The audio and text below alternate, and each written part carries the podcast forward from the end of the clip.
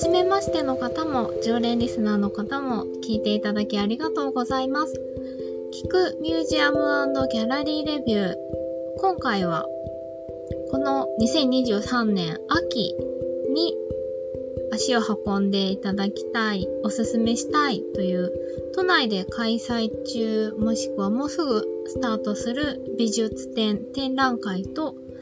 アートやデザインにまつわるイベントをご紹介します。10月に入りまして、やっと秋らしくなってまいりました。体調崩されてる方もね、しばらく多かったと思います。皆様引き続きご自愛ください。えー、私、ナオミはですね、10月も10日ですね、あっという間に10日ですね、えー、様々な展覧会の内覧会に伺って取材をしたりですとか、あとは、この間オープンした虎ノ門ヒルズステーションタワーというすごく大きな、えー、ビルが虎ノ門に新しく開業したんですが、森ビルさんがずっと手掛けていたビルですね。虎ノ門ヒルズの、えー、中に、回だと真鍋大斗さんと振付家のミキコさんが手掛けたあのライゾマティクス、そして、イレブンプレイさんが一緒に、えー、やってらっしゃる。全く新しい、ん、ダンスとデジタルアート、パフォーマンスと新しい体験が融合したっていうすごくチャレンジングな、えー、イベント、展覧会でもないな公演ダンス公演って言ってしまうとすごい薄いんですけど、本当に面白い体験型の、まあ、イマーシブミュージアムみたいな感じですかね。あの、も取材してまいりました。いろいろなところへ、えー、個人的に見たい展覧会も足を運びつつ、ギャラリーさんも伺いつつの日々を過ごしております。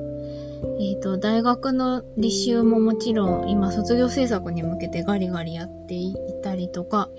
あとはですね、実は11月11日、あと1ヶ月ですね、文学フリマという、えー、ジンを作ったり、まあ、同人誌と言われるものものですね、を、あの、手売りするもの、フリーマーケットですね、に、実は参加予定でして、その制作などもしております。ということで、まあ、あの、おかげさまで毎日充実しておりますが、そんな中、まあ芸術の秋ということで、今回はぜひぜひ皆様に見てもらえたらいいなと思うおすすめの企画展、あとはイベントをご紹介したいと思います。前置きが長くなりましたが、早速、えっとですね、全部で、1、2、3、4、5つうち3つがイベントですね。イベント面白そうなのをご紹介できればと思っております。1つ目が、えー、上野にある東京上野の国立西洋美術館で、つい先日スタートしました。パリ・ポンピデューセンターキュビズム展美の革命ピカソ・ブラックからドローネ・シャガールへというタイトルがついている大型展覧会です。ポンピドゥセンターという名前がついておりますが、こちらはですね、フランスにある、えっ、ー、と、近現代の美術作品のコレクションを持っているミュージアムです。えっ、ー、と、多分、アート好きな方はお名前ご存知かなとも思いますし、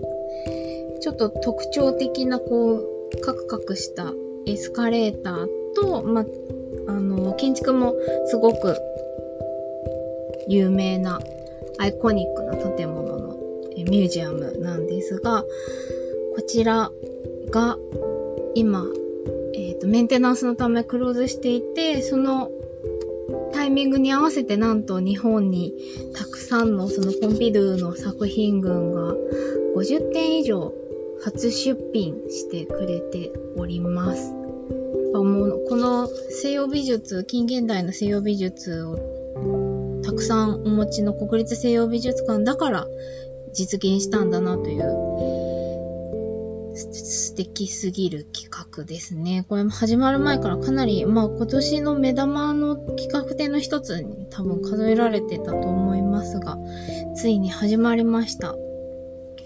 えーと、キュビズムがテーマになっています。キュビズムっていう、えーと、美術の表現の名前ですね。技法と言いますか。美術史の流れの中で呼ばれているのがそのキュビズムという名前なんですけど、大体、えっ、ー、と、今から100年ぐらい前ですね。1900年代の初めぐらいに、えっ、ー、と、フランスのパリで登場した、えっ、ー、と、絵画の描き方とか、まあ、彫刻とかの表現方法の一つです。あの、写実的にその見たままを絵に描いたりっていうよりも、ちょっともっと自由にすごい平たく、ざっくりわかりやすく言うと、その、カクカクした描き方になっていて、ほんと、うんと、前衛的、新しい絵画の表現の手法になっていて、これを見た当時のパリで活動していた画家の皆さんは本当にびっくりしたんじゃないかなと。新しい、これは新しいという風になったと思うんですが、うんと、すごいざっくり美術史のその表現の流れを言うと、まあ、印象派っていう人たちがいて、モネとか、セザンヌとか、まあ、えっ、ー、と、新印象派っていう流れがその後に来るんですけど、ほんとゴッホとか、ルソーとかもそのあたりですね。ほぼ同じ世代になるんですけど、でそこからまあ、セザンヌの表現、絵画の表現がまあ、うんと、キュビズムの流れに実は繋がっていくんですけど、その、本当に今まで、まあ、写実的な絵が良しとされていた、その、うん、美術の評価のルールみたいなものから、もっといろんな美術表、絵画の表現が特にあってもいいよねってなってきたのは、まあ、写真が発明されたっていうことが背景にすごく大きくあるんですけど、じゃあ絵画でできることって何だろうっていうことを、まあ、画家の皆さんはいろいろ模索する中で、いろんな表現、絵画表現が出てきた中の一つがキュビズムなんですね。で、うんと、いろんな表現が同時並行的にこの時代は、あの、盛り上がっていって、キュビズムもそうだし、あと、ピュリスム、その後ピュリスムっていう、そのいろんな表現混沌としてたとこから、やっぱりもうちょっと、あの、整えて書こうよみたいな、シンプルな感じに書こうよみたいな、えっと、純粋主義って言ったりするんですけど、そういうちょっと秩序のある表現にだんだんこう、揺り戻し的に移っていくんですけど、そんな流れの中の、本当あのー、そこにあった様々な絵画をご紹介するというのが今回のキュビズム展。です。で、まあ、あの、特に代表的なのはやっぱりピカソですね。パブロ・ピカソのカクカクした女性の表現とか、あと、ジョルジュ・ブラックという作家が、この当時、あの、ほぼ同時代にピカソとブラックっていう二人がいて、で、彼らの作品を紹介した、えー、ギャラリストがいて、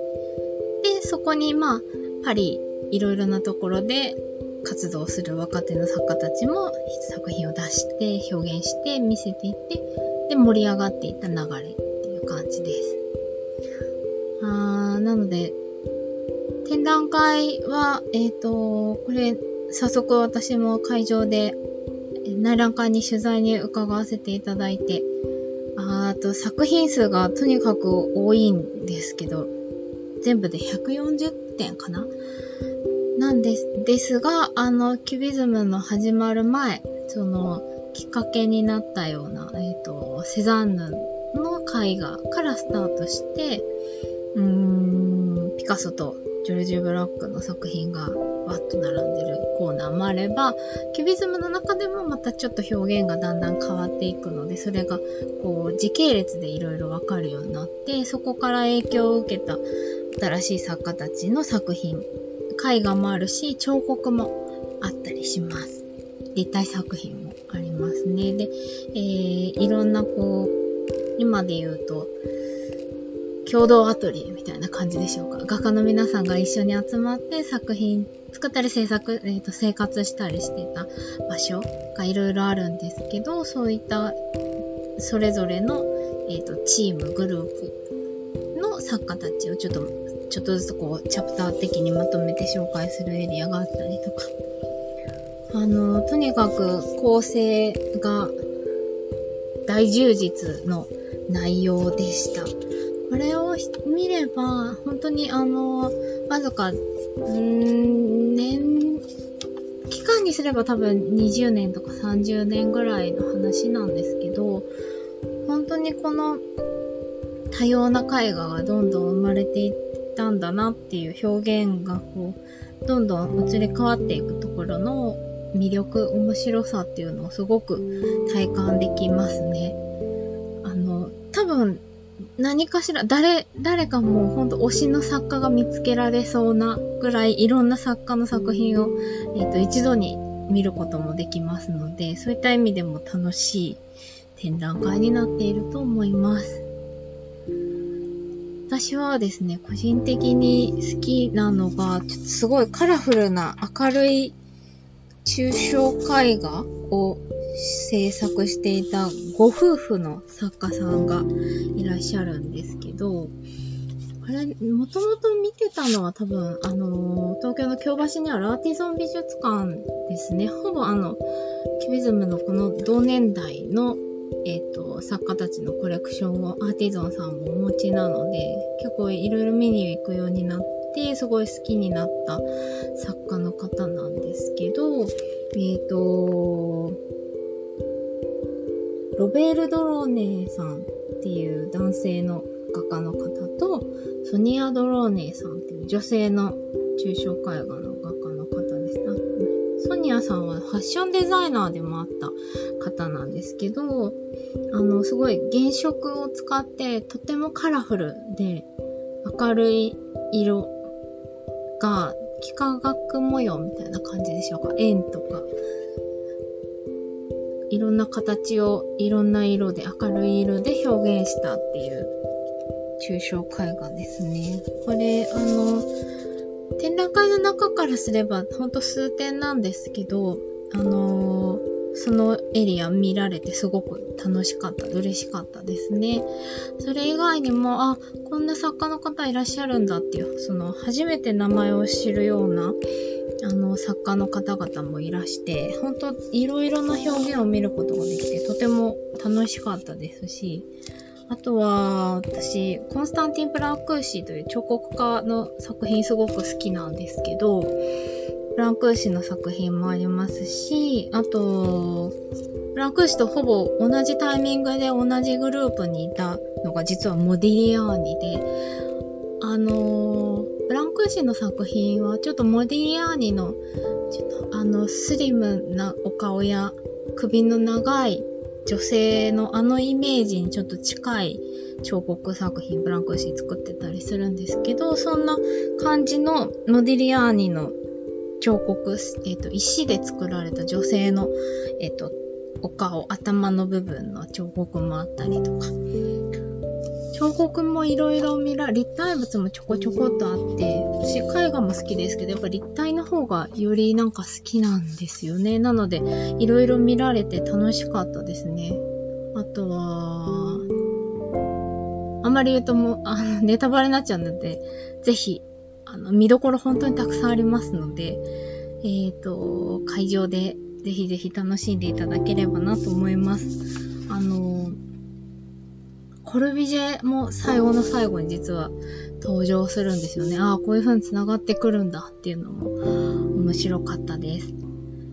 で、えっ、ー、と、私とはいえそんなにキュビズム詳しくなかったので、こんなに今、あの、おすすめできてるのも、実は、展示を見るときに一緒に、あの、音声ガイドも、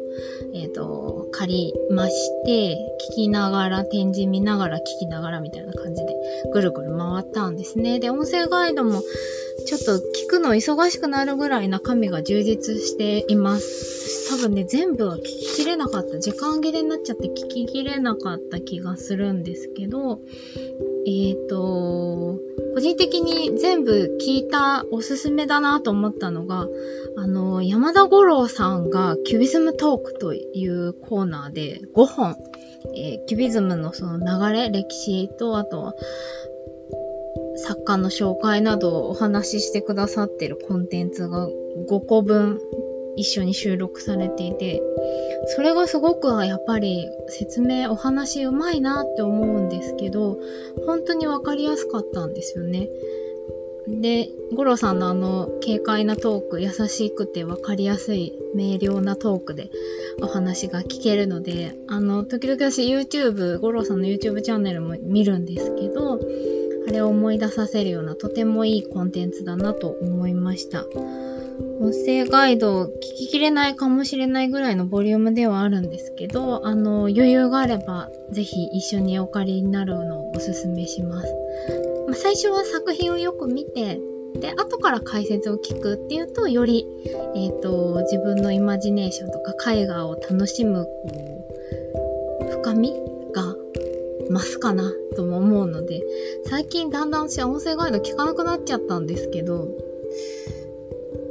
今回は改めて聞いてやっぱりいいなってちょっと思ったりもしました。えー、キュビズム展は10月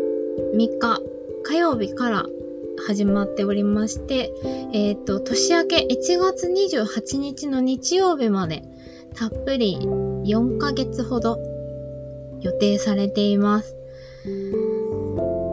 何回か見に行ってもいいかもしれないですね。なんか行くごとに、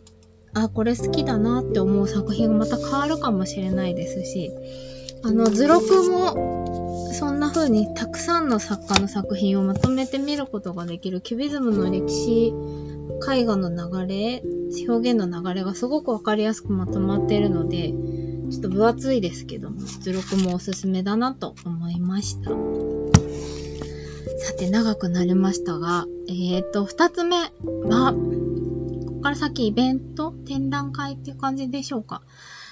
えっ、ー、と、美術展とはちょっと違うかもしれないんですけど、面白いのでぜひおすすめの展示、イベントをご紹介したいと思います。どれも私よく行っているんですけど、まず一つ目がですね、竹尾ペーパーショーというイベントです。竹尾さんという、えっ、ー、と、紙の専門商社さんが主催している紙の展示会です。なので、あのー、正直、専門家向けと言いますか、えー、例えば印刷物とかデザインをしている方々、紙の紙にまつわる何かを作るのに関わっている人じゃないと、そもそも竹雄という会社もご存知ないかもしれないんですけど、竹雄さんというところがやってらっしゃる、とってもユニークな展示会です。お仕事で関わってなくとも、多分見に行くととても楽しいんじゃないのかなと思って、今回ちょっとご紹介します。私、見に行き始めたのは、気づけばもうだいぶ前なんですけど、えっ、ー、と、2007年の回から見に行ってますね。もっと前から実はこの竹尾ペッパーショーっていう、えっ、ー、と、展示会は続けていらっしゃるんですけど、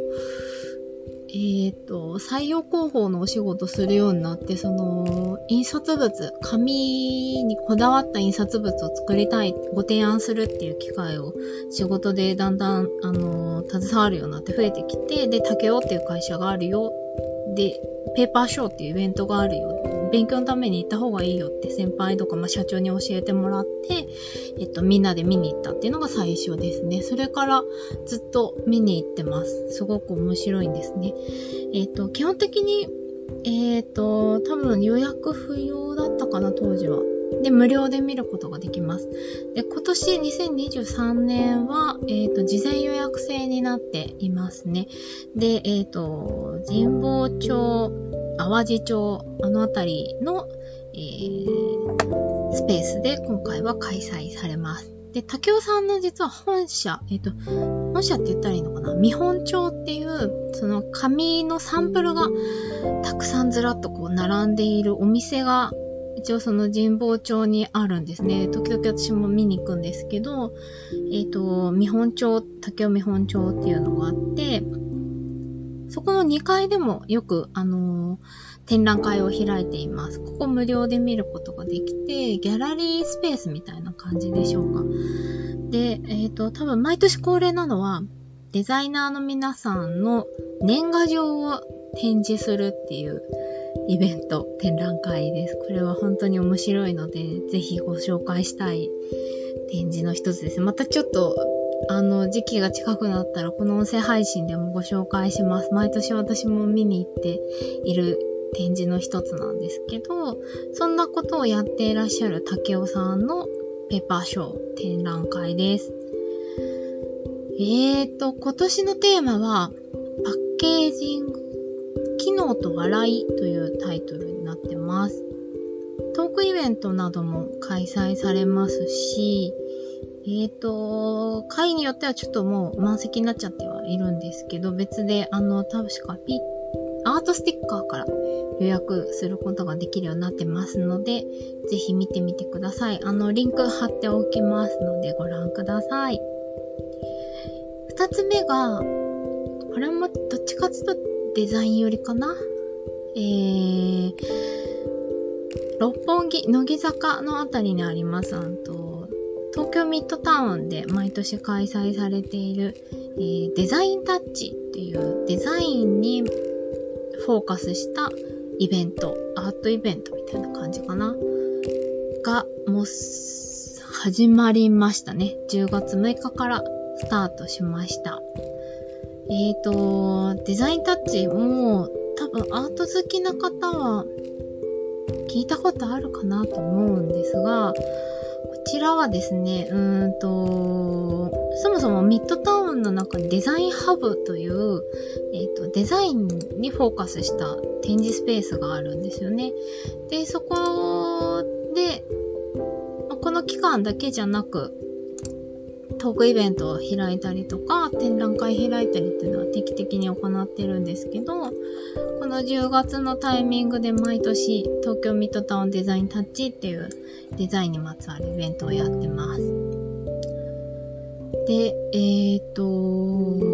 東京ミッドタウン行ったことある方はなんとなくイメージできるかなと思うんですけど、ビルの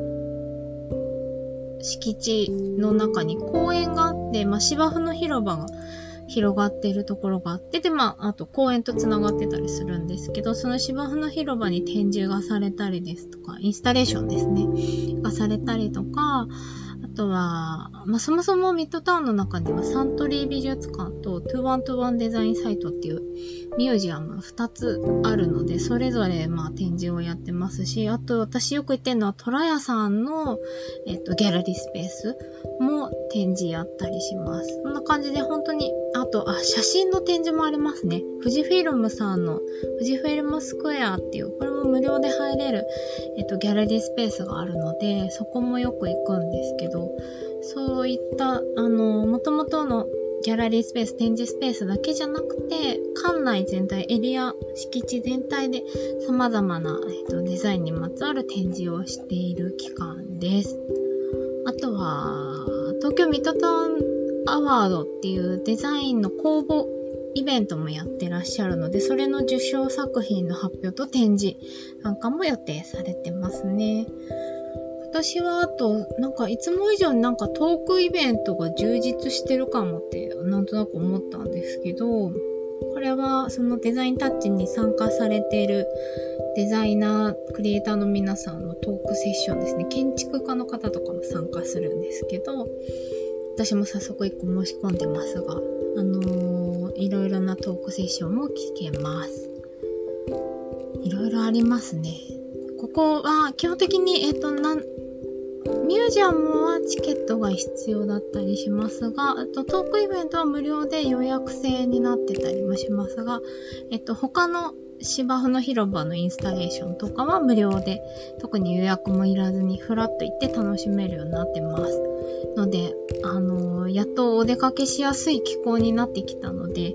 ぜひお散歩がてら巡ってみてください。で、同じように、うーん、もうちょっとエリア広げて街で開催するデザインのイベントっていうのは、デザイナート東京というイベントです。これは六本木も、え、ー、と、エリアに入ってますし、表参道とか渋谷、広尾、あと、今年から丸の内とか日本橋とかも、え、ー、と、エリアに入りましたね。あと、東京の様々なえっ、ー、と、スペース、お店だったり、ギャラリーであったり、えっ、ー、と、普段展示しないようなスペースとかでも、えー、デザインにまつわる作品とか、えインスタレーションとか、あとは、販売も、作品の販売なんかもしますし、本当にあの、国内外から様々なプロダクトを手掛けるデザイナーの方、あと建築家の方、グラフィックデザインとかファッションデザインとか、本当に幅広いデザインにまつわる、で、デザインアートっていうので、ちょっと、あの、デザインとアートの境目もよく、まあ、そもそも分けなくてもいいんじゃないかって私は思うんですけど、そういう本当に様々なクリエイティブの展示が行われる。で、えー、作り手の皆さんが実際に現場にいたりとか、トークイベントに登壇したりとかっていうデザインとアートのイベントっていうのがもう本当に東京の街のいろんなところで開催されます。いろんなところでいろんなイベントが偶発的に行われるので、あの、情報を追い切れないなっていつも思うんですけど、あの、行く先々、特に予約もいらなくて無料で楽しめるものも本当に多いので、えっ、ー、と、行った先のエリアで何やってんのかなっていうのをちょっと調べてもらって楽しんでいただくだけでも面白いかなと思っています。デザイナート東京は、えっ、ー、と、10月の20日の金曜日から月末までですね、28か29日までの会期で一応予定されています。デザインタッチが10月6日からスタートして、そのデザインアートに関連する展示もちょっと早めにここでは始まったりもするそうです。なので、いろいろ、いろんな街でいろいろ楽しめるんじゃないかなと思います。で、あと2つあるんですけど、1つは写真の展覧会です。写真のイベントです。これはですね、ちょっとまだなかなか知られてないのかな ?T3 フォトフェスティバル東京っていう読み方合ってんのかっていうのも不安だったりするんですけど、こちらは、えっ、ー、と、京橋、日本橋、東京、八重洲ですね。あの辺りをエリアにして開催される、えっ、ー、と、屋外での展示が基本メインになってるような写真の国際展示展です。毎年4月に京都で京都グラフィーっていうイベントが行われてる写真のイベントがあるんですけど、それの東京版っていうとす、すごいざっくりしてますけど、わかりやすいでしょうか？あの、これもいろいろなスペースで写真の展示が行われます。日本人の作家の方と外国人の作家の方、年代も性別も本当に様々です。あーと、これも面白いと思います。私、写真も結構好きなんですね。なので、えっ、ー、と、本当に大きなサイズで街中に展示が現れるみたいなイメージですかね。ビルの1階のこう、天井高の吹き、なんだ、吹き抜けの空間、半分野外みたいなところに写真がドーンって現れたりとかすると、やっぱ、いつも見ている、よく見ている風景がやっぱ違って見えたりするので、そういう体験も含めて街を歩きながら楽しむってすごくおすすめなんですよね。なのでぜひ T3 フォトフェスティバル東京、あの、チェックしてみてください。基本的にどこも、えっ、ー、と、無料で入れるようになってます。えー、会期は10月7日の土曜日、3連休のタイミングですね、からスタートして、えー、10月29日の日曜日までの予定です。八重洲とか、まあ、京橋、日本橋エリアは、あの、週末、割と人が減って、オフィス街なので、ちょっと街が落ち着くんですよね。そういった意味でも、あの、週末に回っても、割と快適に楽しめるんじゃないかなっていうアートイベントです。だいぶ長くなってしまいましたが、最後の最後に、これはもう予告ですね。また音声配信で別でご紹介したいなと思うんですけど、11月の2日から5日の週末ですね。えっ、ー、と、2、3、4、4日間、アートウィーク東京というイベントがいよいよ開催されます。これはですね、すごい簡単に言うと、都内いろいろな場所に無料でバスが走って、いろんなギャラリーさんを無料で巡れるっていうお祭りのようなアート好きには、特に現代アート好きにはたまらない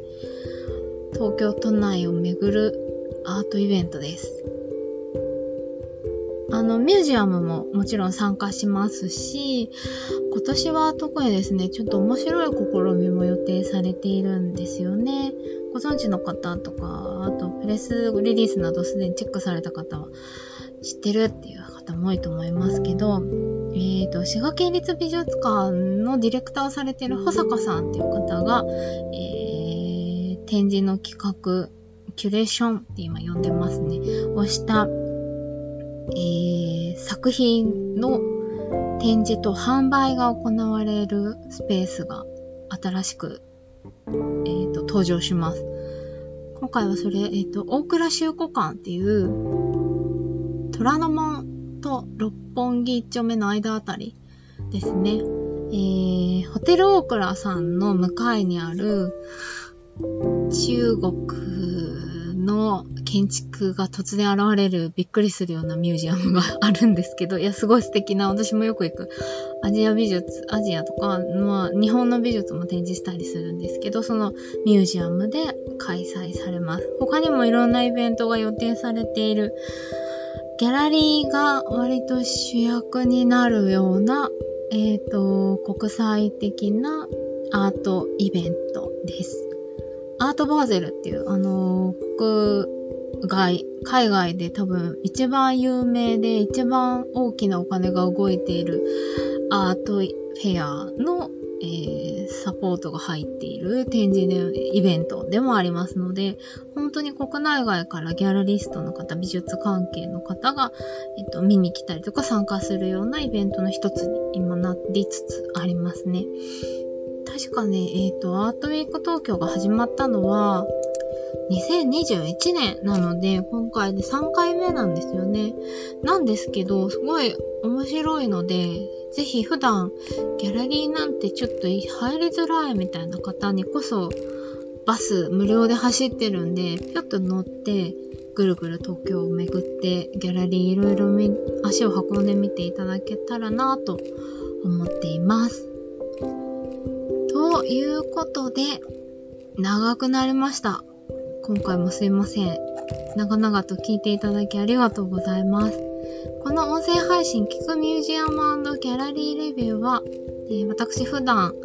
えー、フリーランスでアートやデザイン、ミュージアムなどについての、えー、取材をしたり、インタビューをしたりっていう、ライターであったり、編集のお仕事など、あと記者みたいなこともしてますね、をしております。私、ナオミが、ミュージアム、ギャラリーやなどに行ったお話ですとか、えー、ノートというブログサービスで記事いつも書いてるんですけど、今、えー、書くのが間に合ってないお話を編集なしの取って出しでえー、喋ってお届けしている音声コンテンツです。もう1年以上続けております。あの、気軽に聞き流していただいて、本当にあの、日常的にアートを楽しむきっかけになったら嬉しいなと思って続けております。ぜひまた聞いていただけると嬉しいです。